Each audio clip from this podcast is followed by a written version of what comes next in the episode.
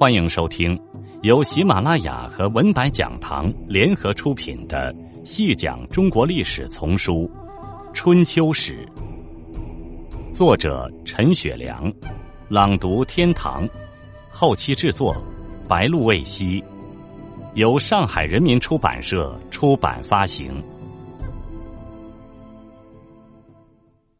第二十七集，米兵大会后。中原地带是相对平静了下来，而南方却战事不断。从公元前五三八年，楚灵王汇集诸侯于申（今河南南阳北），起兵进攻吴国起，到公元前五零六年，吴军攻破楚国都城郢，在这三十二年间，两国战事不断，在战争中涌现出了藐视王权、仇视昏君。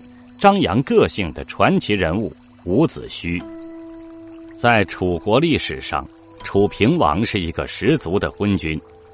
他听说秦国的女子很美，就命楚大夫费无忌到秦国去为太子建物色妻子。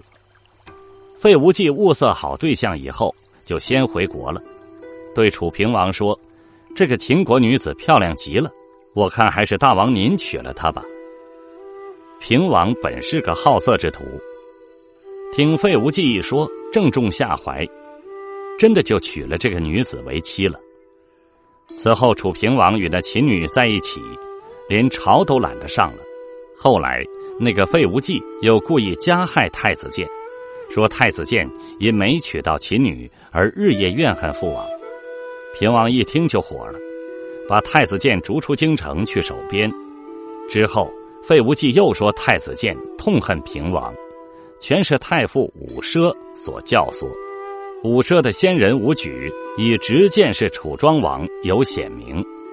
平王根本不进行调查研究，一怒之下就把伍奢抓了起来，并听信费无忌的计谋，要把伍奢的两个儿子伍尚和伍子胥召来一并杀害。楚平王诡诈的对伍奢说。”你如果能把两个儿子召到京城来，就还有一条生路；如不召来，只有死路一条了。伍奢镇定自若的回答：“我可以召他们，但是大儿子伍尚是肯定会来的，而小儿子伍子胥是不会来的。那是为什么？”楚平王不解的问。伍奢回答：“知子莫若父。”我是很了解自己的两个儿子的，武尚性格平和，慈孝仁爱，听说回来后可以免负一死，必然要来。而伍子胥是个十分聪明、十分有头脑的人，他知道如果真的来了，无异于送死，而且也救不了父亲，因此不可能来。而他一旦出逃，将来对楚国造成的祸害就大了。后来的事实完全证实了伍奢的话。武尚来到郢都，最后与父亲伍奢一起被害，而伍子胥则远走高飞，一路风尘。据传他未过昭关，是一夜之间白了头。得道多助，在颠沛困顿中的伍子胥得到了民众的支持。这里有两则生动的故事。伍子胥到昭关。今安徽含山北，即为官吏所捕。楚军又紧追不舍，正在难以脱身之时，只见江上有条渔舟溯流而上，子胥忽渡。渔夫歌道：“日月昭昭，忽亲已迟。与子期忽庐之一。”大意是天还很亮，我不敢越境过来渡人，你到附近的芦苇荡中等我吧。于是渔夫。就把船靠近芦苇荡中。等到子胥上了船，渔夫很快把他送过了江。渔夫看子胥面有饥色，为他取了饭来，让他饱餐了一顿。伍子胥十分感动，取出百金之剑相酬。渔夫呵呵笑道：“我听说楚王有令，抓住伍子胥的人，赏米五万担，官拜大夫。我不图这个富贵。”难道是为了贪你的百金之剑吗？伍子胥问他姓名，回答是于丈人。伍子胥走了几步，回头看时，渔夫已经船弄翻，人也不知哪里去了。后来伍子胥便有了卢中人的名号。到了吴国，伍子胥行乞于街市之上，遇到一未嫁女子在水边浣纱。伍子胥向他讨一点米饭，他就给了。子胥吃饱后，告诉女子自己的名字，请她不要向外声张。女子说：“我是不忍心你被逼而死，故而帮你。你快走吧。”当伍子胥前行几步，回头再看时，女子已经投水。今天京剧《伍子胥》中《文昭关》《卢中人》《浣纱记》等几出，讲的就是这些故事。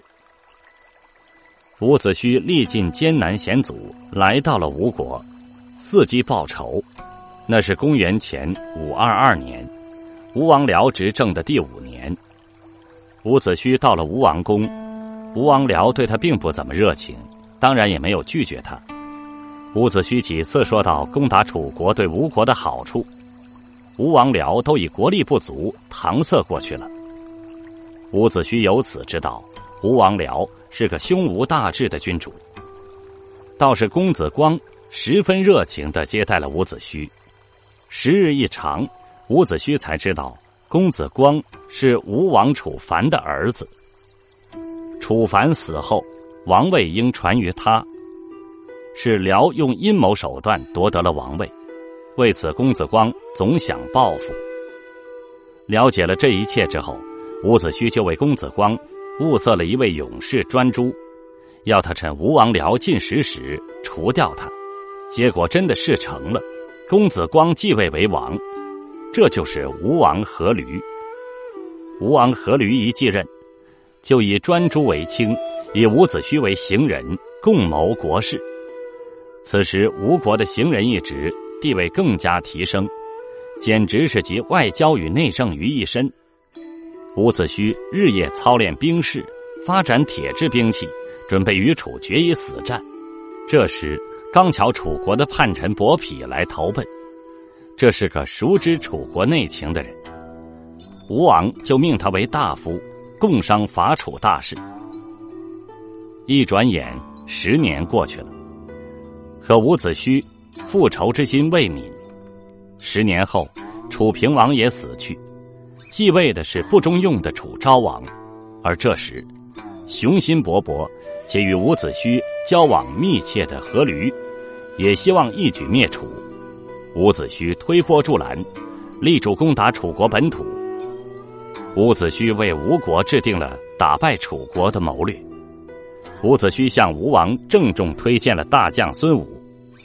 吴王阖闾正准备举兵向西，孙武却站出来说：“不可，时机尚不成熟。”吴王问：“怎么讲？”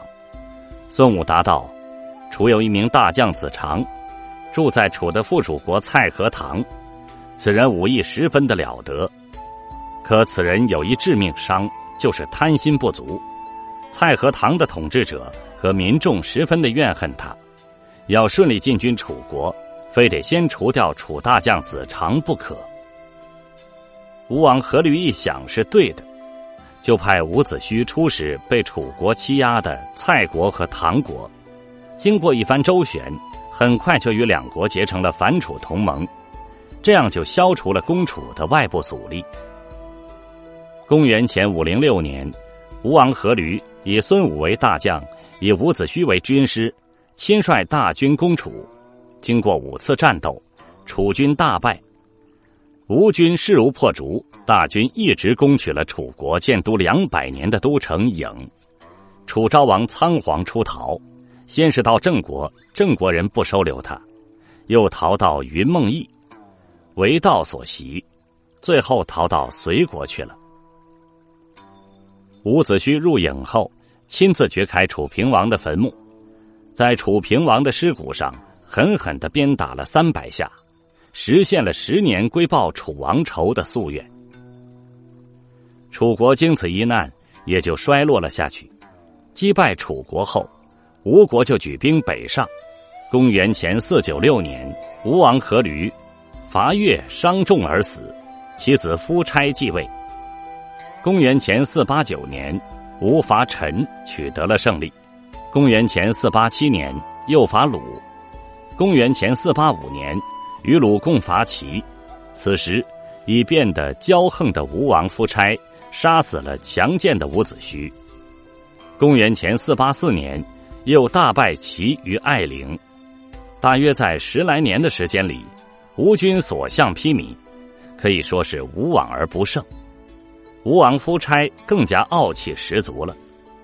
公元前四八二年，吴王北上会诸侯于黄池，今河南封丘，在盟会上，吴王夫差以霸主自居，一定要诸侯歃血为盟，让各诸侯国服从于吴国。正在这时，从国内传来了坏消息。越国趁吴倾全国之兵北征之机，举兵轻而易举地攻破了吴国都城姑苏（今苏州）。夫差出了身冷汗，马上起兵火速向南进发，又派人向勾践求和。勾践一时也无法攻克吴国，就退兵了。南方地区的吴楚之争，很快就被吴越之争所取代。听众朋友，本集播讲完毕，感谢您的收听。